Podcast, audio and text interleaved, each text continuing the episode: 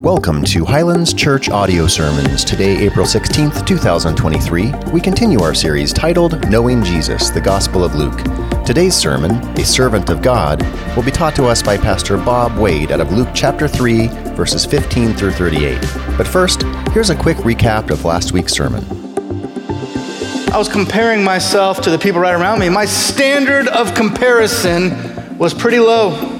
And as we dive into the book of Luke, I think John might be having a similar message for us today because God's going to show up and God's going to speak to his people. His people that are religious people, men and women that would say, No, we are part of the family of God. We're children of Abraham. And God's going to show up and go, Yeah, but you guys think you are better than you are because you've been comparing yourselves to each other in the world. And what God wants us to do is He wants us to realize hey, the people around you, they are not the standard. A perfect and holy God is the standard. And until we get our eyes off of everybody else and go, how do I measure up? And we look up at the holy God and go, man, I don't measure up at all. And God goes, exactly. That's why Jesus came.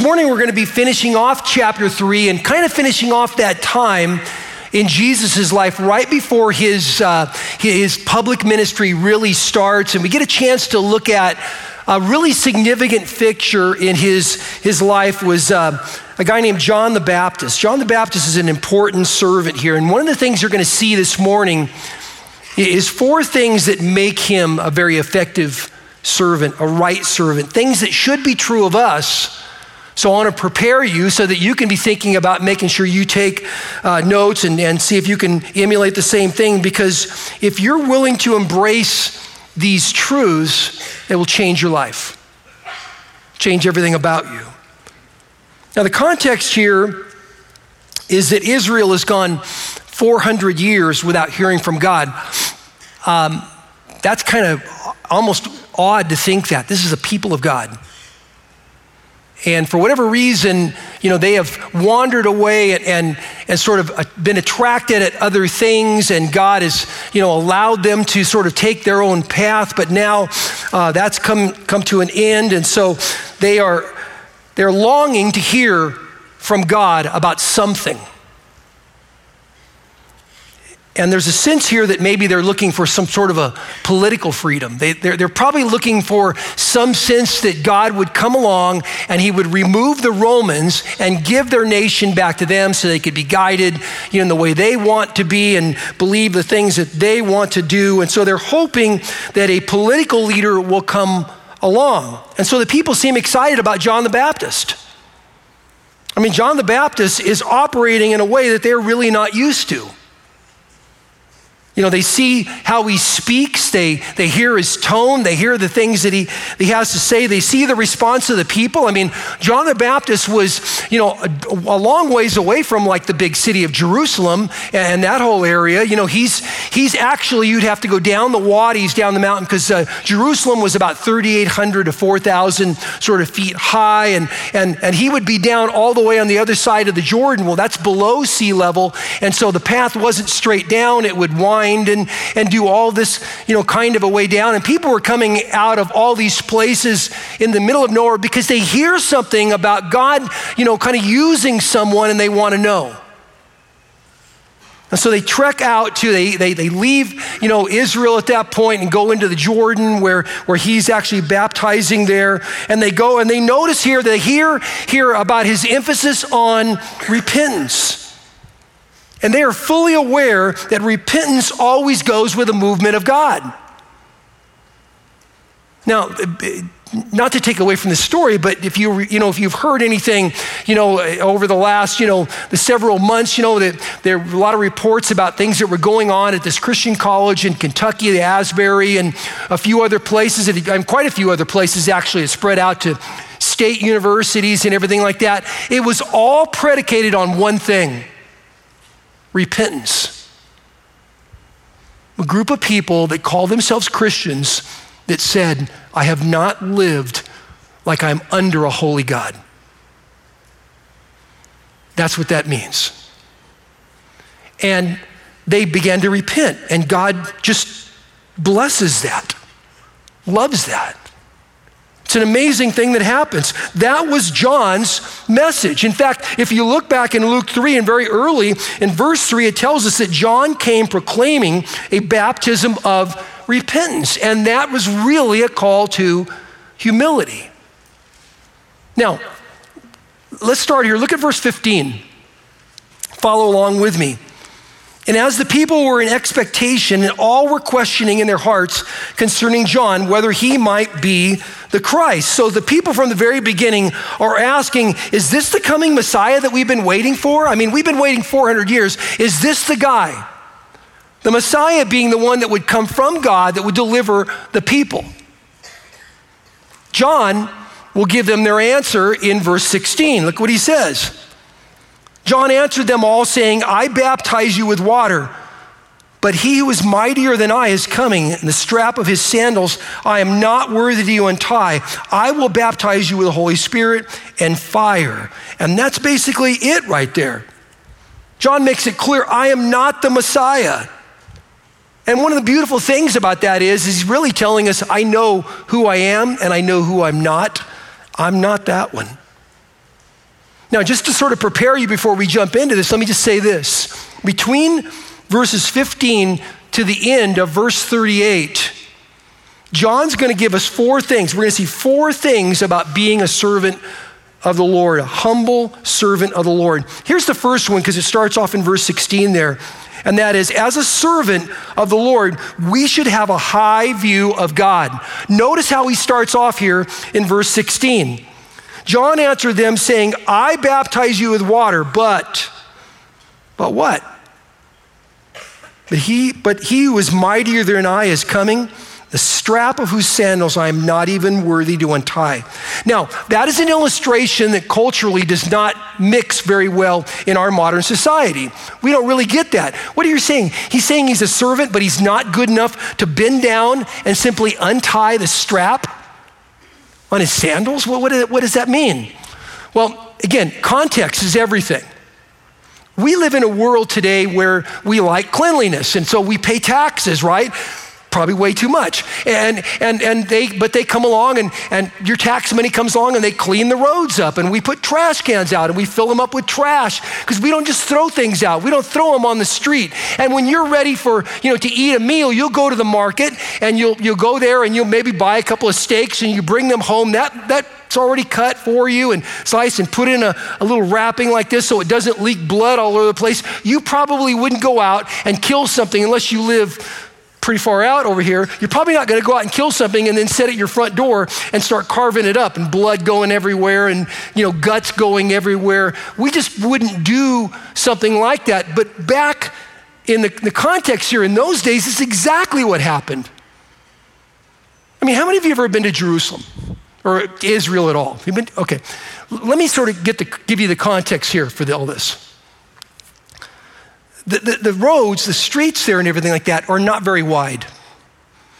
Probably in some places, eight feet, maybe as far up as maybe 12 feet wide. I mean, they even invented their own tractor that is really kind of real small like this to go up and down their byways. I mean, they, they just weren't very wide. And, and in the, the making of those things, they would often like let the natural slope of the land and they would try to make it so everything would flow to the middle and then it would all flow downhill. Very often they'd have a divot. Even in, in, the old city of Jerusalem, there's a divot in the middle so that all the liquids would flow down. What liquids are you talking about? Well, obviously, rain would be one of those. But, you know, when you came home and you want to have dinner, again, it was not like, you know, someone could just run down to the local market and they filleted a couple of steaks for you and they've got them all wrapped up nicely. You came back with an animal and killed it right there. Ladies, are you going to let that happen in your house? I doubt it.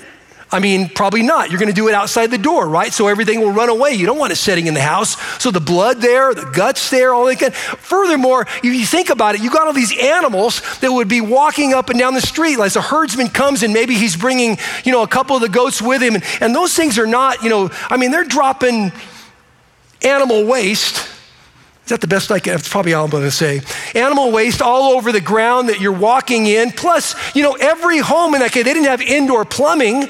And so, what do you do when, you know, you got to go to the bathroom in the middle of the night? Most of the time, those were buckets. And somewhere that bucket's got to go. If you live in the middle of town, are you going to walk, you know, uh, a thousand yards outside of town? And, and, and eh, more than likely, you're going to pour it someplace where it goes away, hopefully on its own the point being is, in that culture, the roads were filthy.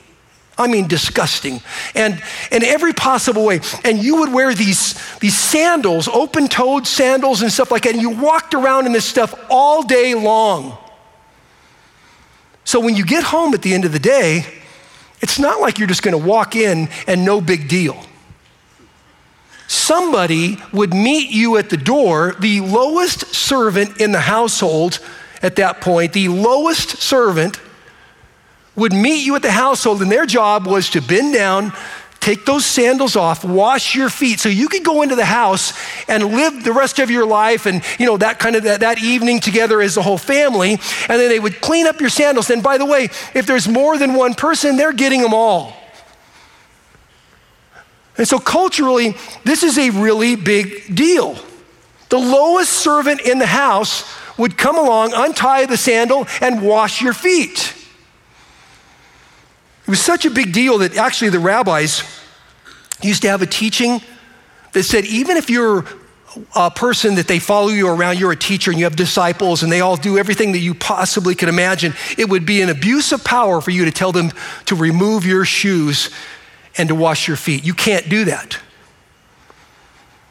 And yet, here you have John John the Baptist saying, I am not worthy to untie Jesus' sandals and wash his feet.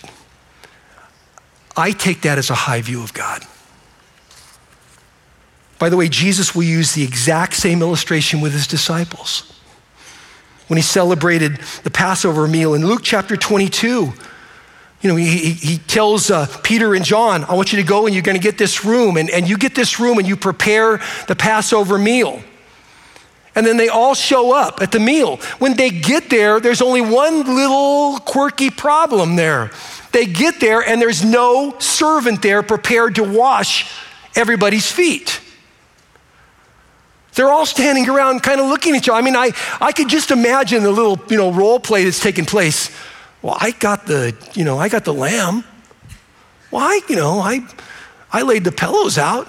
You know, I'm not gonna, you know, let them. So he's he's the newest one. Let him do it. You know, I mean, they're they're they're thinking all these different thoughts. Jesus obviously knows it's a big deal, and so he just simply stops, takes a towel, ties it around his waist, and then he gets down on his knees and he begins to wash their feet. And they're completely embarrassed, utterly humbled, because they know exactly what he's doing here. They know exactly what's going on. This is the Lord, the King of the universe, on his knees for me. Oof. It was a profound statement. And so when you go back here to Luke chapter 3, verse 16 here, it is with total humility that John the Baptist here writes and says, I am not worthy to be the lowest servant in the household. That's the telltale sign of a real servant. I will tell you that they are not enamored with themselves, that God gets all the glory. The Lord loves humility hates pride. You know, two weeks ago, a couple of weeks back, when Mark was sharing at our 25th anniversary, Mark mentioned the Babylonian king Nebuchadnezzar stopping and saying, You know, I created all these things and I made, you know, all of these things, things he should not have done, and God humbled him. Churches and pastors need to remember that as well. When God is at work and doing something, the only one should get credit for that is God Himself. We are not, you know, doing that because we are cool or we are wise. The truth of the matter is, all true servants have a high view of God. What's that look like? Isaiah's case is he got this one little glimpse into heaven, and all he could think of is, wow, woe is me. Job, who, who went through all these hard things in a discussion with God, finally stops and, and, and he just stops and he can't even say anymore. And he says, God, this is, your knowledge is too great, too high for me.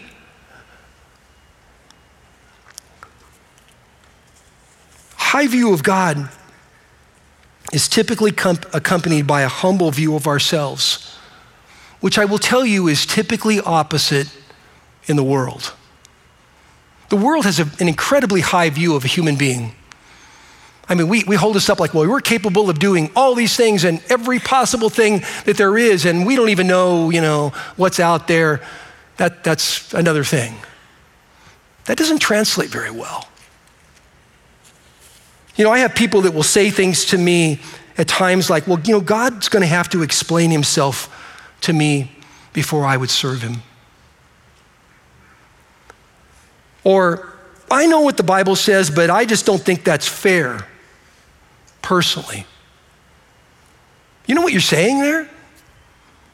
You're basically confessing that you think you have a higher moral compass than God, that you're morally superior than God. That tells me you have no idea who you're talking to. It's why one of the things we need to be in church. I mean, one of the worst things that happened during, you know, the whole pandemic thing is, is you know, and we, we're thankful that we were able to be online and stuff like that. But one of the things that happened by being solely online and never being able to gather together like this together was we missed that time of worship. Somehow it doesn't translate the same thing when we stop and we're singing and you realize that the God of the universe has no rival or no equal. That should stop and go, wow.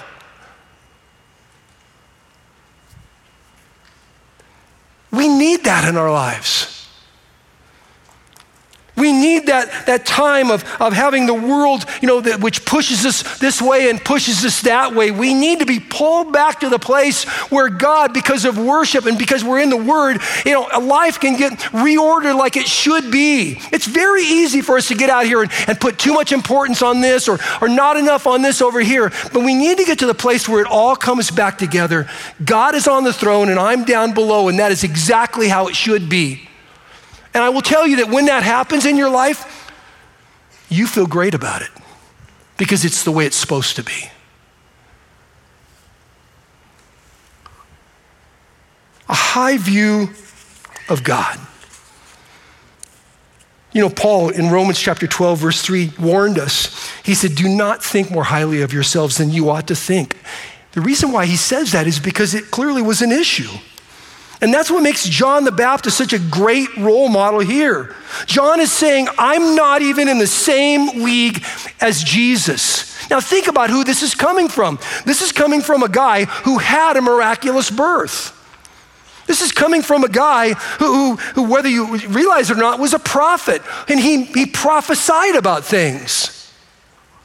This is coming from a guy that large crowds of people are coming out to hear. I mean, they're traveling distances out to the middle of nowhere to just to see and hear this guy. I mean, if anybody you would think would have the right to sort of have a high view of himself, it would have been him, and yet he's humble. Why? He gets who God is. Now, there's a second thing here that you see in John the Baptist's life here, and that is as servants, we should have a limited view of our ability, but an unlimited view of God's. Go back to verse 16 again. Again, he says, and, and John answered them all, saying, I baptize you with water, but what does he mean by that? Well, what he's saying here is the best I can do is baptize you with water. Which, by the way, let me just be clear here. When it comes to baptism, and the baptisms today were amazing, and we'll have some more right afterwards too, and I'd encourage you to come and be a part of that.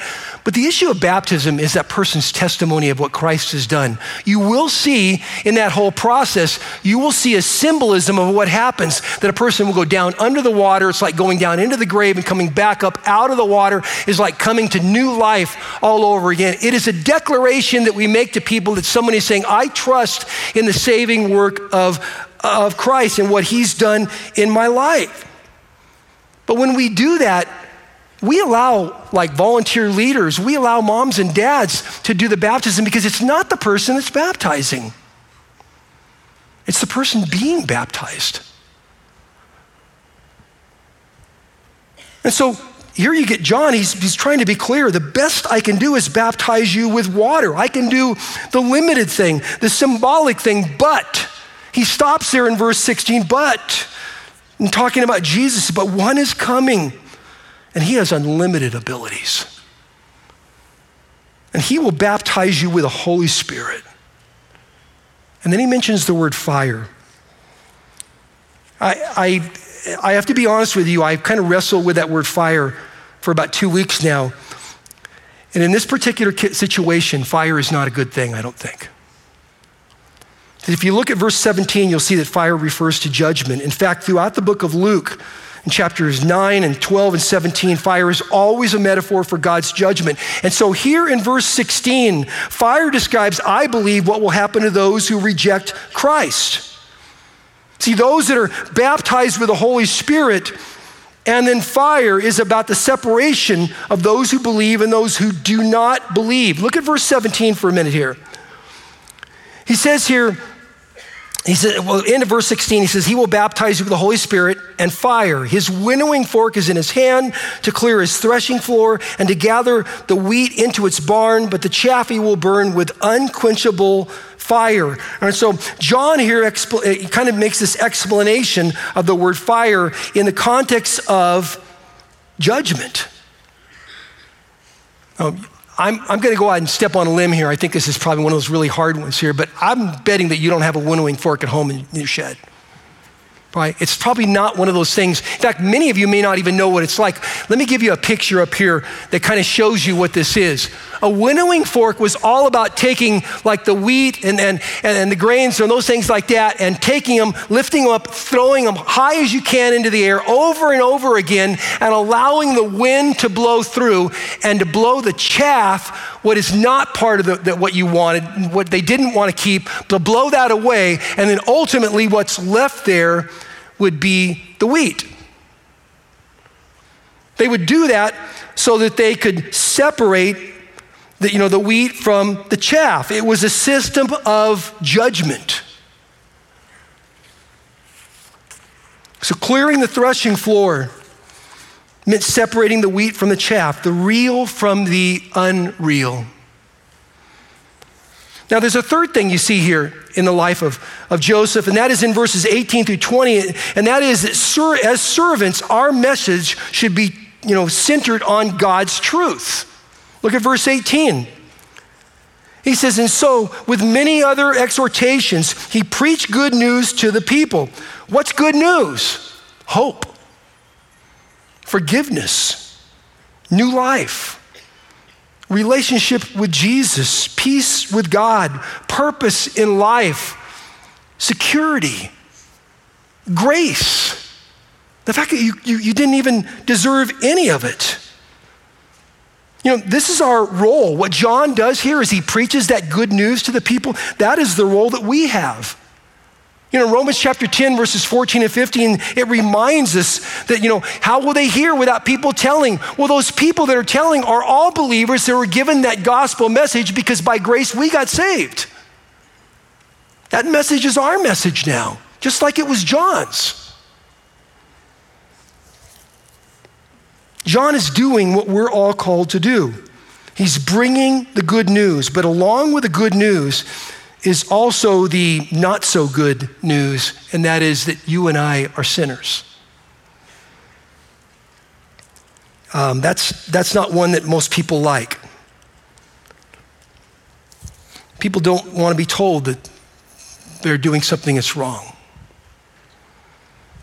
People love to remind me, I get this all the time. People remind me, well, you know, God is love. And my thing is, absolutely. 100%. I, I guarantee he is the manifestation of perfect love in every possible way. But I said, You stop too soon. He's also holy. He's holy. And because he's holy, you need to understand something. He is the one that decides what is okay, not culture. He does. He decides that you will go left or you will go right because that's the route he wants you to do, not culture. That means that the message of love and forgiveness that you and I have also has the message of a sin that separates us from God. Look at verse 19 here, because you're going to see that John proclaimed that truth to King Herod, and Herod did not like it very much and had him thrown in jail. Verse 19 says, But Herod the Tetrarch, who had been reproved by him, that was John, for Herodias, his brother's wife, and had done for all the evil things that Herod had done. Well, what evil had Herod done? Well, first of all, you understand Herod was a. Um, Herod came from a very weird family. That's one of the nicest things I could probably say. Um, he had lots of half brothers. I mean, lots. And that meant that he had, there were probably lots of, of, of wives in the house and lots of husbands and lots of, you know, divorces that took place. In other words, there's a slew uh, of people that somehow fit in their, their, their family tree here. Now, what makes it really weird is this. He marries this woman here named Herodias. Herodias was the daughter of one of his half brothers. She had already married another half brother and then left him for this half brother, Herod. Didn't this sound greasy, kind of yucky, you know? And nobody wanted to say anything to them at all because they're all completely petrified of Herod. But John does. You see, the truth is, the good news is the fact that God loves us and God will forgive us. The bad news is, I need to be forgiven. I'm not perfect. I am a sinner. I have done wrong. Herod didn't like that. Had him thrown in jail and ultimately cost him his life. Now, keep going here because between verses 21 and 38, you're going to get the fourth thing that he learns, and that is as servants, we need to know the king that we serve. Drop down to verse 21. He says, And now when all the people were baptized, and when Jesus also had been baptized and was praying, the heavens were opened. Okay, really important question here. Why was Jesus baptized? I thought he never sinned. He didn't. So why was he baptized? Well, if you were to venture over into the book of Matthew, you'll see that in Matthew chapter 3, John the Baptist actually sees Jesus coming and he stops and he says, What are you doing here? I'm to be, I want to be baptized. He's like, No, you should be baptizing me.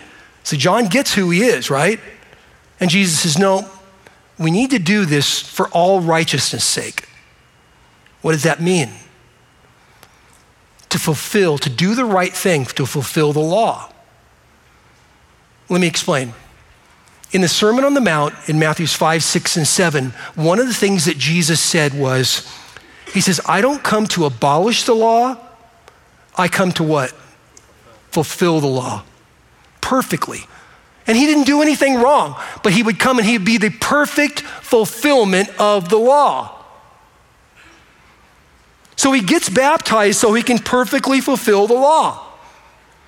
Look at verse 22.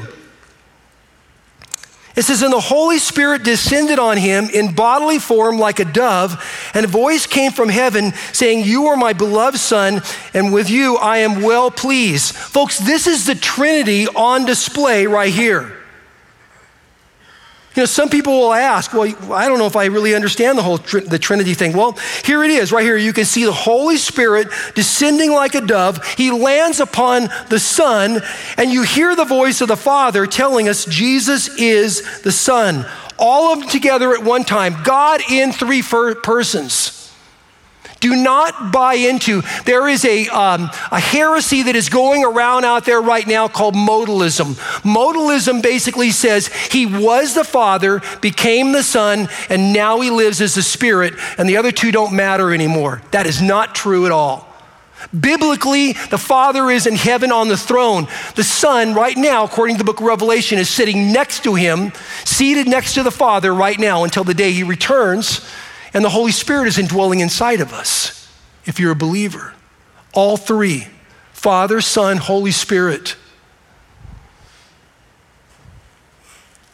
Look at verse 23. It says in Jesus, when he began his ministry, was about 30 years of age.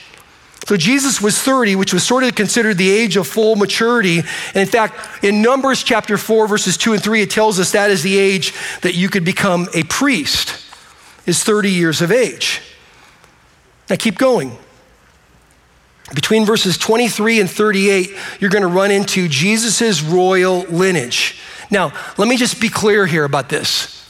Luke's lineage that he mentions here is different than Matthew's lineage. Why? Well, it has to do with which family tree do you follow. You see, Matthew follows Joseph's family tree, and I'll show you why in a minute. Luke follows, follow, mentions Matthew, but follows Mary's line. I'm going to ask the worship team if they'll come out and, and join me. Let me walk you through some of these names here. I'm not going to read every name for you. It's 14 verses of names here, so you can do that one on your own, but I do want to highlight a couple of them. verse 25, he mentions Nahum and Amos. Those are both prophets in the Old Testament. Verse 27, he mentions a guy named Zerubbabel. Now, just to give you an idea where Zerubbabel fits into this whole thing, you know, there was a time when, when a lot of people in Israel, a lot of the children of Israel got carted away by the Assyrians into Babylon, and they became slaves there for a long time. And ultimately, they were allowed, many of them were allowed to come back. Well, one of the guys that had a burden to go back was a guy named Zerubbabel. Zerubbabel felt like God was calling him to come back and to stop and help clean up Jerusalem, to rebuild the wall so that people would be safe because at this point, you know, people could come and rob them and attack them and, and stuff like that. And so, how we learned it in seminary was Zerubbabel was the guy that cleaned up the rubble. There's a freebie for you right there. Okay. Um, Verse 29, he mentions Joshua. Joshua, of course, is uh, the guy that when Moses, you know, came to the end of his life, God said, "Give the children of Israel the leadership of that group to Joshua," and he took the children of Israel into the promised land. Then you have, you know, King David, of course, you know, the second king of Israel, a man after God's own heart, incredibly important in scripture. Boaz, the, the, the husband of Ruth, uh, Jacob and Isaac, Shem, Noah, Methuselah. You ever heard someone say, Well, that's old. You guys older than Methuselah. Actually, nobody was older than Methuselah, okay? He lived the longest in all of the Bible. And then in verse 38, he mentions the son of Adam and the son of God. So, why the different tree? Matthew is focused on tracing Joseph's genealogy back to Abram. Abraham became Abram became Abraham. He mentions 41 names. The reason why that matters is because, see, Matthew is much more focused on a gospel that will go to a Jewish believer and helping them understand how it fits for them. Luke is not. Luke is focused on Mary's genealogy, again, even though Joseph is, is certainly mentioned here. But, but that genealogy, which mentions 57 names, will all the way back to Adam showing a commitment that anyone can come to faith in Christ. Anyone. Now, think about that. What that tells me there at the end is some really important things for you to think through. He's the son of Adam, which tells me he's lived a human life. He is 100% man. He has the ability then to go and to make a sacrifice of his life for you. He is, he is the Son of God. He is 100% God. He is the God man come to earth for us.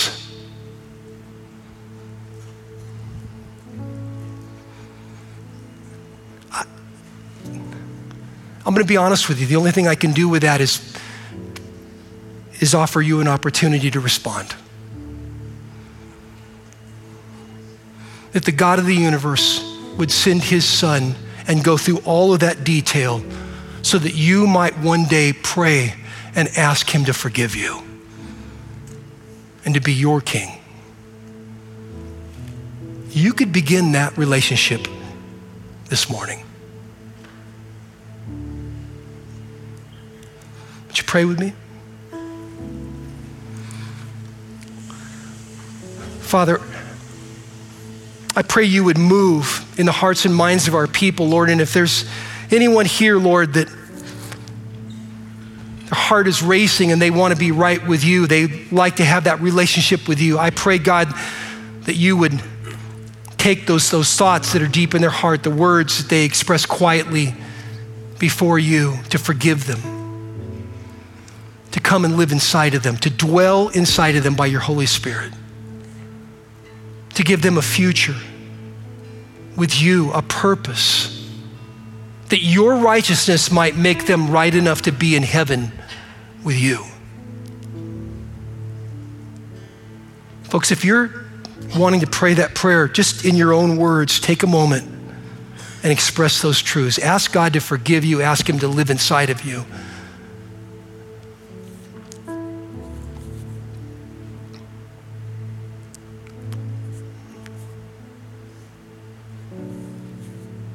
Father, do not let the fears of the people that are around us, the fears of what someone might think, interrupt a moment for someone to be right with you. Let me encourage you that if you prayed that prayer, at the end of our service, not only will there be people that will be down here that would love to be able to pray with you, but we have a, a, a section back in the back over there that says, Follow Jesus. Please stop by there. The last thing, the worst thing that you could possibly do is pretend that it didn't happen or tell no one. You need that opportunity to have people that will love you and encourage you, that will pray with you and pray for you, and to give you some great direction. Stop by there. Father, thank you. Thank you, Father, that you loved us enough to send your Son to come to die for us that we might be your children, Lord. Thank you, Father, in Jesus' name. Amen. Listen, if you if you'd like for someone to pray with you, pray for you, to someone to talk to, again, there are some people that will be down here. They would love to be able to spend a few minutes with you. If you prayed that prayer to ask Christ to come into your life, take control of you, please stop by the table back there. We'd love to get some things in your hand to help this newfound walk in Christ work, really work. For the rest of you, God didn't save you just so you can get into heaven. He saved you so that you would be his servant, that you would bear his name, Christian, little Christ. Okay? This week, here's what you need to do to do that well get a high view of Him, a lower view of your abilities. Get His message down to speak and get to know who He is and watch what God does with you. It'll be amazing, it'll be a blessing. God bless you. Love you all. Have a good day.